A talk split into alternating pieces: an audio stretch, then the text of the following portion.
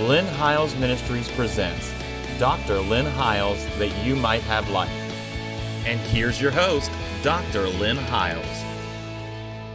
We want to welcome you back to the program again today and thank you again for joining us uh, in this powerful series. I always enjoy it so much when my oldest son, Jeremy, uh, who is pastor of Word That Frees, is on the set with me because he just has a tremendous mind for revelation and can communicate it well. I just was in a seminar and several people came up to me and said they just love to see him just flow like a river. And uh, I mean, it just took me, we sat here and talk about things and uh, get excited. As a matter of fact, in the chapter that I wrote in this book, From Law to Grace, A Kingdom Paradigm Shift, you can get that book, by the way, on Amazon or on our website. It's also available as an audio download on Audible, and uh, you can order it also from our website. But uh, the, the uh, chapter where I talk about uh, God is able of these stones to raise up children to Abraham, actually, the inspiration from that chapter actually came from Jeremy. That was one of the key thoughts that he shared with me one day. And so I give honor where honor is due. It's good to have you on the program again today. We just always have the magic when we're together. Mm-hmm we're talking about one of the things uh, we were joking a little bit before the cameras came back on, and my my other son, who's the producer for the program, said, "You guys talk off uh, camera. Did a twenty minute program. You need to turn the cameras back on and keep on talking." But we just kind of stir each other up with how we think about these things. But we're talking about the book of Joshua. It seems like this is kind of Jeremy's book, you know, and I think they are powerful, powerful patterns throughout the scriptures and the scripture tells us again in 1 Corinthians chapter 10, just to give us a place to biblically hang these types and shadows on. The Apostle Paul, writing to the first century church at Corinth, says that all of the things that happened to the children of Israel under Moses happened to them as examples for us, not us, but the first century church at Corinth, mm-hmm. upon whom the ends, plural, of the ages have come. And if you watch my program very much, you will see that I put a chart up there many times that talks about the ends of the ages. It's like two circles. One circle overlaps the other circle. The uh, first circle would be the old covenant, and the new uh, covenant would be the next circle. And right there where the two circles merge is a 40 year transition period. And where the front end and the back end of the old covenant, that's the ends of the ages. Mm-hmm. They were the people in transition that were transitioning out of the old covenant bondage of Egypt and into the new covenant promised land of rest in the finished work of Jesus Christ and into the kingdom of God that the Bible talks so much about. And once again, I think it's important for me to say this, and then I'll let Jeremy talk some more here a little bit. But I think it's important to say this because one of the things that really shifted my thinking concerning Egypt was the 11th chapter of Revelation, where he's talking about the two witnesses, which I believe are types and shadows of Moses and Elijah, the law and the prophets, the old covenant. Again, a time of transition. But at that point, you know, in that uh, it says, and their dead bodies will lie in the street of the great city, which is spiritually called Sodom and Egypt where also our Lord was crucified. Well, if you think about that, our Lord was not crucified in Sodom or Egypt. Our Lord mm-hmm. was crucified in Jerusalem, the centerpiece of Old Covenant Judaism. So the exodus out of that and headed for the promised land is not just an exodus from, let's say, a physical world, but an exodus out of the bondage of a slave mentality because under law, you're a servant in the new covenant, you're a son. So I think that that's why we're talking about these patterns. And when he opens Joshua by saying, Moses, my servant, is dead. Now uh, arise, Joshua is going to take you over. It's like Moses is dead. Yeshua, which is the Hebrew name Jesus, is going to bring you in. Moses brought you out with a rod. Joshua brings you in with the mercy seat. It's good to have you back on the program. Jump in there. Always good. Always good. Uh, you know, we were just what we were talking about, Jason. So we need to turn the cameras on. Is that uh, uh, and Joshua, after they had, we had talked last program about the crossing of the Jordan and that uh, they took the stones out of the River Jordan and set up a, a monument because Joshua said, one day your children are going to ask what means these stones. And it says, in that day when they crossed that Jordan, that Joshua was magnified in the eyes of the people, uh, and they feared him as they feared Moses. So you're seeing a transition from their following of Moses to now Joshua is being magnified, and here they, they're going to follow after Joshua crossing into this promised land. And we showed the pattern even of that when John was in the River Jordan, picture of the old covenant prophets and old covenant priests. He was bear, he was getting ready to bear an ark called Christ into the River Jordan once again. And there was about to be another transition that happened. But he's standing and he says, Don't think that just because you have Moses as your father, he said, I'm able to raise up of Moses or of, of Abraham uh, seeds by these stones. I'm able to take these stones and raise up seeds unto Abraham. And he's talking about the same. I guarantee he was at the same spot standing at this monument. It's not just some random stones that he's going to take and make seeds of Abraham. It's of these stones, this monument that one day your children are going to ask, what do these stones mean? Yeah. And it's where God had brought us over this Jordan into the promised land. And, and so once again, Christ was about to bring us into the true promised land. It should have just screamed to that first century Jew, it's time to cross over again. Mm-hmm. And so when Christ is, when Christ is, is taken, it gets into that river Jordan, again, we talked last week about how John's, you know, they're asking John, well, what do we got to do to be saved? Well, you know, soldier asks him, you know, what do we got to do? Well, you got to stop killing people. What's a publican got to do? Well, you got to stop taking money from people. You, you know, and every one of these things is again, he's preaching the law. He's talking about, you know, there's going to be one come. He's got a fan in his hand. He's going to thoroughly purge his floor. And he's talking about all the judgment side of Christ. But when Christ is lowered into that Jordan River to be baptized, he comes out of the waters of baptism. The Spirit descends upon him like a dove and he begins to uh, he goes out into the wilderness for 40 days and he begins this transition of you know uh, being tempted but when he comes out of there he begins his first public appearance and his first message is that uh, he he declares that this is the year of jubilee i've come This to give you this is the year of flavor and he stops reading that book before it gets to the judgment side of it Yeah. because he comes to give them favor first Yeah. comes to give them an opportunity to make this in by faith, by repentance, by simply believing on Him. Yeah. You know, and if they refuse to believe on Him, and they, you know, because He gives, you know, sometimes we look at the parables even, and one of the parables is, is that you know, a man he says to he says there in one place he says a man owns a field, and he said he lent it out to husbandmen. And he says, you know, uh, I'm going to lend it out to you, but I'm going to come and, and receive what is mine of you. And so he says uh, he sends his servants to receive what is his. And when they get to the servants, it says they killed, they they stoned them. He said, he said others, and they killed them. And he said, finally, he said, you know, I'm going to send my son because surely they'll receive my son. This is my field. Yeah. And he said, when they got my, he said, I sent them. He, the, the the owner of that field sent their son, and they killed the son. He said, now what do you think the owner of that field is going to do to those people? And we read those parables and we put them off into the future, and we don't realize that Jesus is talking to that th- that group of people In that 40 year gap. in that 40 year gap in that and he's talking to them and he says listen he said the, the whole the whole parable is this he said the field that he had given was this promised land yeah. and he god was this this man that owned the field he owned the field and Yeah. he lent it out to the children of Yeah. israel i'm going to give you houses you did not build vineyards you did not plant Yep. Uh, but all i ask of you is that you remember me Yeah. do not when you come into the land of promise do not forget The Lord. the your God. Lord your God.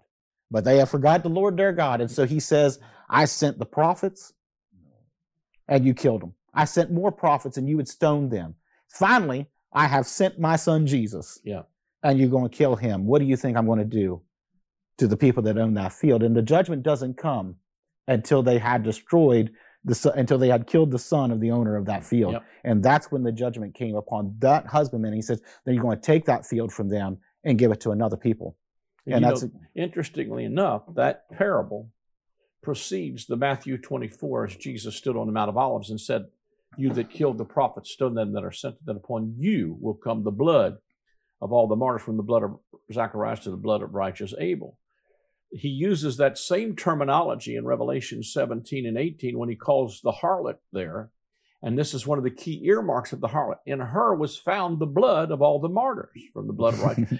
So, in other words, it connects it very strongly to that Jerusalem city right there. And he's saying that they're going to take the vineyard from you and give it to a nation producing the fruit. In other words, the Mhm. inclusion of the Gentiles are people who would just simply believe that includes both Jew and Gentile.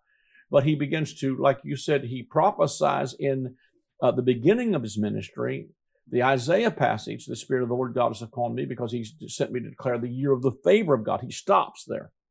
The last few words of that chapter that Jesus does not read in the temple is, and to declare the day of the vengeance of our God.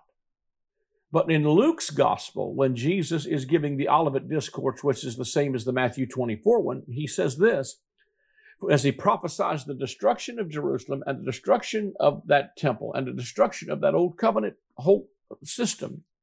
He says that these are the days of vengeance, that all things that were spoken might be fulfilled. But it wasn't the day of vengeance when he came. He gave 40 more years. But the truth of it is, I don't have time to unpack this because I do a lot of stuff on eschatology mm-hmm. anyway. But he gave them 490 years. 70 weeks are determined upon my people, Daniel chapter 9 said. And from the going forth of commandment to restore and build Jerusalem until the Messiah, the Prince, would be 483 years. The commandment went forth in Ezra chapter 7 under King Artaxerxes, and exactly 483 years later, Jesus comes on the scene to give them the opportunity to repent. And so mm-hmm. he's given them every opportunity and then gives them another 40 years. Mm-hmm. And then standing there in Matthew 24, when he gives that prophecy, he says, Oh, Jerusalem, Jerusalem, you that killed the prophets, how oft I would have gathered you. In other words, he weeps over Jerusalem because he wants to give them mm-hmm. mercy, but you would not. Yep. Therefore, your house has left you desolate. So he's inviting them to come in. Let me just say a few more things since I'm the area of no, expertise for me is a, is uh, you know eschatology. But I'm thinking, you know, we were sharing in the car coming over that Deuteronomy, where, they have the curses, and the people call the covenant curses on themselves. And Moses is about to fade off the scene. Mm-hmm. He's about to die. And God says to Moses, Now teach the people this song.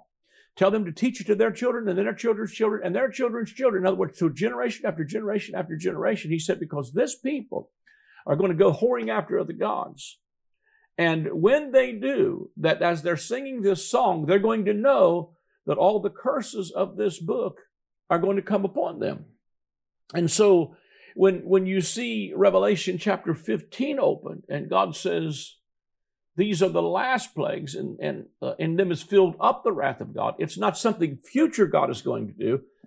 It is God keeping his end of the covenant bargain to mm-hmm. give them the curses of Deuteronomy. Although he came to save them from them, they had rejected their Messiah for the final time, and now the vineyard's about to be taken from them. So he's giving them favor, and then AD 70, which is the end of the old covenant. That's the reason God won't do it again. Mm-hmm. That's why it's called the last plagues.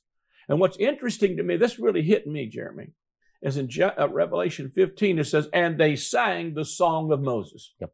That should have just screamed to every first century Jewish person standing there that, uh oh, this is why we've been singing this thing for hundreds and hundreds of years to know that, okay, this is the final straw that broke the camel's back. And what we're going to do is there, there's going to be another generation dies in the wilderness because they fail to believe again. And one yeah. other thing, and I would say quickly, and I'm going to give it back to you again, is that when Ezekiel chapter 1, 2, and 3, he starts to describe a scene from the book of Revelation, or the book of Revelation is using mm the, the imagery that Ezekiel had. He sees a four faced living creature. He sees a little book that's open. He sees the wings outstretched. And I mean, it is an absolute repeat of Ezekiel yep. 1, 2, and 3, where he sees the four faces of the living creature. It's an absolute repeat of Revelation 4. And then he even says this there's a little book that's opened. There's a little book. Mm-hmm. Take the book, and he tells the prophet Ezekiel, Take this book and eat it. It'll be sweet in your mouth, bitter in your belly. Same thing he tells John the Revelator. Take this book, eat it. Same exact verbiage. But in Ezekiel, he says, In this little book are lamentations, mourning, and woe. So when you see the little book open in Revelation chapter 4 and 5, it is full of lamentation, mourning, and woe. It is God at the end of this 40 year transition period, having been forced to keep his end of the covenant bargain, mm-hmm. and he mm-hmm. begins to fulfill all the prophecies that Jesus gives because the four horses of the apocalypse are the unfolding of what Jesus prophesied in Matthew 24 war, famine, earthquakes. You know, death and hell follow, stars fall from heaven, earthquakes, all of those catastrophic things are not in our future they were at the end of that old covenant period of time, and God was giving them every opportunity to repent. And I would say this yet is that the one thing that I do believe is that because it, the book of Revelation is a revelation of Jesus Christ, for believers, in that little book is not lamentation, mourning, and woe for us, because Revelation 5 says, and they sang a new song, Yep. singing, Thou hast redeemed us. So for believers, that's what we've been redeemed from. And for every believer that heard the prophecy of Jesus, that when you see Jerusalem encompassed with armies, know that it's near, even at the door. Then, if you're in Jerusalem, flee to the mountains. And they did, and they were saved from the catastrophe that would come. But once that period of time was over, that old covenant, they transitioned, they should have entered into a full promised land experience. And I know that's a lot of eschatology, but I thought I, I wanted you know to because we were had talking we were talking you know uh, last program too about the the crossing of both the Red Sea and the crossing of this Jordan. When they crossed the Red Sea, they left Egypt and they walked on dry land. But whenever uh, the Egyptian armies came pursuing them, the Red Sea was was closed Yep. back up, destroying their enemy, but also preventing them a way back to Egypt. Same way with the Jordan. When they crossed the Jordan, they enter into the promised land. Once the priests that were bearing the ark exited that Jordan, the river went back uh, the way it was, and it overflowed its banks that time. So it's a difficult. You can't ju- you can't go back the way Yeah. you came. And so you know when we talk about the destruction of the temple and the destruction of Israel in 70 AD, some people might would ask, well, why is it that he would destroy that city and destroy that temple? Because there's a lot of mentality of people that God wants to restore and rebuild that, and they don't realize that the temple is now not a not a physical building, but no, you not you are the temple Right. of the Holy Ghost. But when you look at the reason why is that thing destroyed in 70 AD as a fulfillment of what was promised to them under the old covenant, why would God destroy that physical temple and that, that physical city and people? Is because what he was doing was just like he was closing the Red Sea, just like he was rolling back the waters of the Jordan, he was making sure there was not a way to go back to that old covenant system to not go back to Yeah. law, but that you had to go forward into a promised land, which is Christ, and which Christ is our rest. He is our promised land. He is our houses we did not build and vineyards we did not plant. And so he was destroying that temple and destroying that system so that there's no way to go back. Yep. See, when people are talking about with God, when you know they're going to rebuild the temple over in Israel and stuff like that, even and if even restore animal sacrifice. and if, even if you did, and even if you built that thing again, none of the original furniture is there. There is no pure priesthood to be able to give the sacrifices. There is no he the God so destroyed that thing because he wanted to make sure there was no way to go back to it. Because there is no other name in which men can be saved. There it is the blood, you know, if we were to go back to the blood of animal sacrifices, then what you're saying is the blood of Jesus was not enough.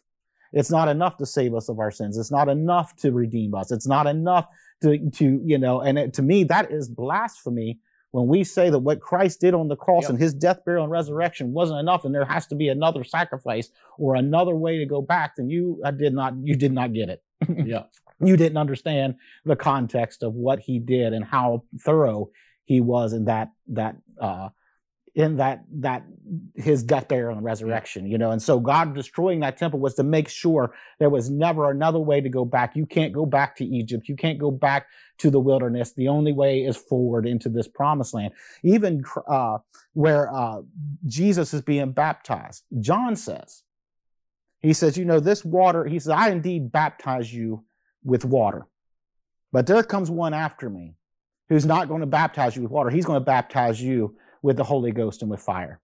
And so when you see the transition here is that when that when Jesus comes up out of the when you see the uh, the death the bear, the death burial and resurrection of Christ and bringing us into the, the the inauguration of the the new covenant is that they were up in an upper room on the day of Pentecost and God gave them the Holy Ghost and they the tongues of fire descended upon them they began to speak with other tongues and 3000 people were added I believe it was 3000 Yep. were added to the church that day and so there is this transition that's coming where Jesus didn't just baptize them with water, he began to baptize them Yep. with the Holy Ghost, which is the indwelling presence of God Yeah.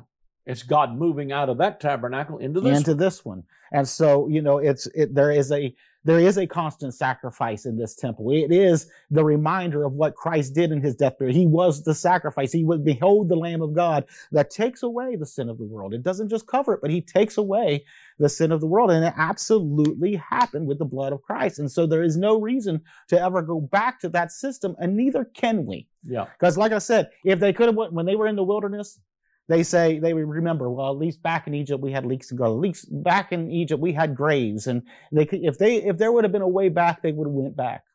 And it's the same way with us today. If we keep looking at the old covenant system and trying to go back to that old covenant system but there's not a way back to it. Yep. and so there has to be a mind change. There has to be a repentance in the church that we change our mind from thoughts of death which is what the old covenant was. It was a it was a law it was the law of sin and death it was a covenant of death and change our minds from thoughts of death into new life, Yeah. which is Christ. And so we have to begin to make this transition and this repentance into a mindset that there's no way back. The waters have been closed for us to go back and that we our only way is to go forward into this new covenant. And I, we didn't get nowhere near uh, what we had talked about before We got more programs. uh, you know, but we the the next thing that happens once they enter, they exit that Jordan, and we'll probably get into this in another program, is that the first thing that happens is they are recircumcised. Yeah. but it's not a circumcision. You know, in the in the new covenant, it's not a circumcision like it was in Moses' day of the flesh. It's a circumcision of the heart. It's a new covenant. Yep. And so the first thing that happens with them once they exit this this this river Jordan is there's a new circumcision that happens. And then when that happens, there's a whole transition that begins to happen as well within uh, how they have perceived their life. You got to think with these people that come into that cross that Jordan River. They're a whole generation that was born in the wilderness. Yep. They never saw Egypt. Yep. All they know is the stories their parents and grandparents Yep. told them about it. They didn't see, they didn't cross that Red Sea. They never saw God destroy the Egypt. They just know the stories of what they were told. They were born in this wilderness. And that's all they'd ever known was this wilderness experience of being, you know, just going after, you know, I call it one move of God to the next. They're following this cr- this cloud from one place to another, and it's this constant move for 40 years. They're just following, living in tents, never having an abode, and this is the only life they know Yeah. is this. And so when God brings them across this Jordan and does something brand new, it is completely different than all their life experiences have been. And I think that really, uh, for me, I look at this, I look at the generation of people right now, and most of them have lived in a wilderness. And they've been follow, we've been following after moves of God and just hearing the stories that have been told to us about, well, you remember this revival. You remember back in these days. You remember that preacher and how he did this. And it's been a whole generation that has just lived on the experiences of somebody else and trying to recreate this move of God. And I think that where the frustration has been is that God is not looking to move you anymore. He's wanting to take you in to a promised land where it is, you're not just looking for miracles, but it's, you're living the miracle. You're Yeah. living in the houses. You know, they were getting miracles daily. You're getting the fruit of the land instead of the manna that fell, so to speak. out of they they transitioned from just these miracles every day and just or these miracles that would happen here and there and and, and that's their life. That's all they know. To the to a promised land where god just really begins to show them as sons and begins to just pour his blessings upon them. Again i talked about that there's giants in the land. So these are not small things. These are giant houses Yeah. you did not build and giant vineyards you did not plant. And so but as long as our mentality is still on that side of the jordan and we're still wanting to go back to that old covenant Yeah. system and rebuild that temple and rebuild that move because that's all we know. Back in Egypt, we had leeks and garlics. Back in Egypt, we had this and we had that. Boy, seems like everybody behaved better when we were preaching the law. Seemed like everybody was doing, you know, seemed like the miracles were just better back then. Or we, you know, people weren't afraid to spend time in service and spend a couple hours there and be there every night for tent revival. And, and we keep wanting to go back to that, but the waters are cut off there's no way back to that. So we have to find out what it's like to live in this promised land Yeah. and some experiences to have in this promised land. That temple was destroyed for a reason. Yeah. It was destroyed to make sure we can never go back to that old covenant system Yeah. because God's heart wasn't in it anyway. Yeah. He, his heart is to give us the goodness, to give us the promise, to give us rest. And so in that transition, we have to begin to move forward and realize there's no way back to that old system. You know, the whole book of Hebrews is written to that end. It's talking to Hebrews that are in the final years of that 40 year transition.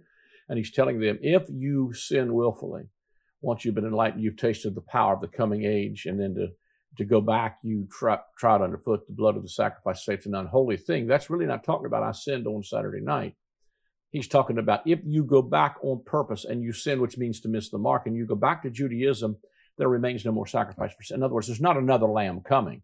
And he reiterates that again in the 10th chapter when he tells them, don't go back because if you do, there's a fiery indignation, which that was the fan in his hand, mm-hmm. where he mm-hmm. would come and thoroughly destroy that and purge the floor to keep them from going back into Judaism. But I was thinking while you were talking about even, you know, in Egypt, how they had, we must change our appetites. You know, in other words, our, our thinking is bound to leeks, watermelons, and garlics. Which, if you've never tasted anything else, that might be look like it's good on the day. But I was thinking while you were saying that, you know, it'd be good to preach it. Sometimes put a, you know, a garlic, a, a watermelon, and a, you know, leeks, garlics, and watermelon on a plate, and then put milk and honey you know, uh, abundance of lamb without ration. Uh, houses, you did build giant houses, giant fruit, giant, and, and start thinking, we've got to transition our thinking from just the staples of an Egyptian, you know, in other words, we, we got to raise the way we mm-hmm. think. Yeah.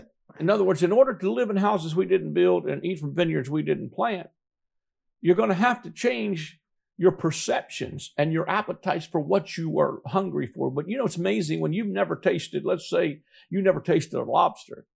You might think, well, that's an ugly looking thing. It just, but if you ever taste one of them, you're like, I, you know, once you do taste of the good things, no wonder the scriptures say, oh, taste and see that the Lord is good. For the Lord is good. That you would, you know, start to set an appetite. And when the manna ceased, it was because God wanted to feed them on the old corn of the land and the fruit of the land. And to me, the old corn of the land is, again, the corn speaks of the death, burial, and resurrection of Jesus, his finished work that is always full of supply because he said, except a corn of wheat fall on the earth and die, it abides alone. And when we feed on that, it brings us into this promised land where there's an outflow of milk and honey, and our diet must change. We must feed on new covenant realities. Well, we're about to run out of time. We're going to come back again and film another one, but we need you to uh, take a moment, if you would, and help us uh, to be able to, uh, you know, reach the nations of the earth through the television ministry. If you'd like to sow a seed into it, it's easy to do by simply going onto the website there, or I think there might even be an icon where you can scan it with your phone on there, and you can just go and it'll give you directly a link where you can give via credit card or PayPal. Also, you can send a check or money order to the address that come on the screen or call the number on the screen and someone will take your call. If you don't get an answer, leave a message and we will call you back. God bless you. Thank you for joining us. I am excited to announce the release of my latest book titled The Great I Am. In this book, we will explore the seven times in the Gospel of John that Jesus says, I am. When he uses that phrase, it is always in contrast to something from the Old Covenant. For instance, they thought Moses and the law was the door into the sheepfold, but Jesus said to them, I am the door. They thought that Israel was the true vine, but Jesus said to them, I am the vine, you are the branches. As you read the pages of this book, you will discover that Jesus removed the covenant of death and replaced it with the covenant of life. Get your copy of the book, The Great I Am, today.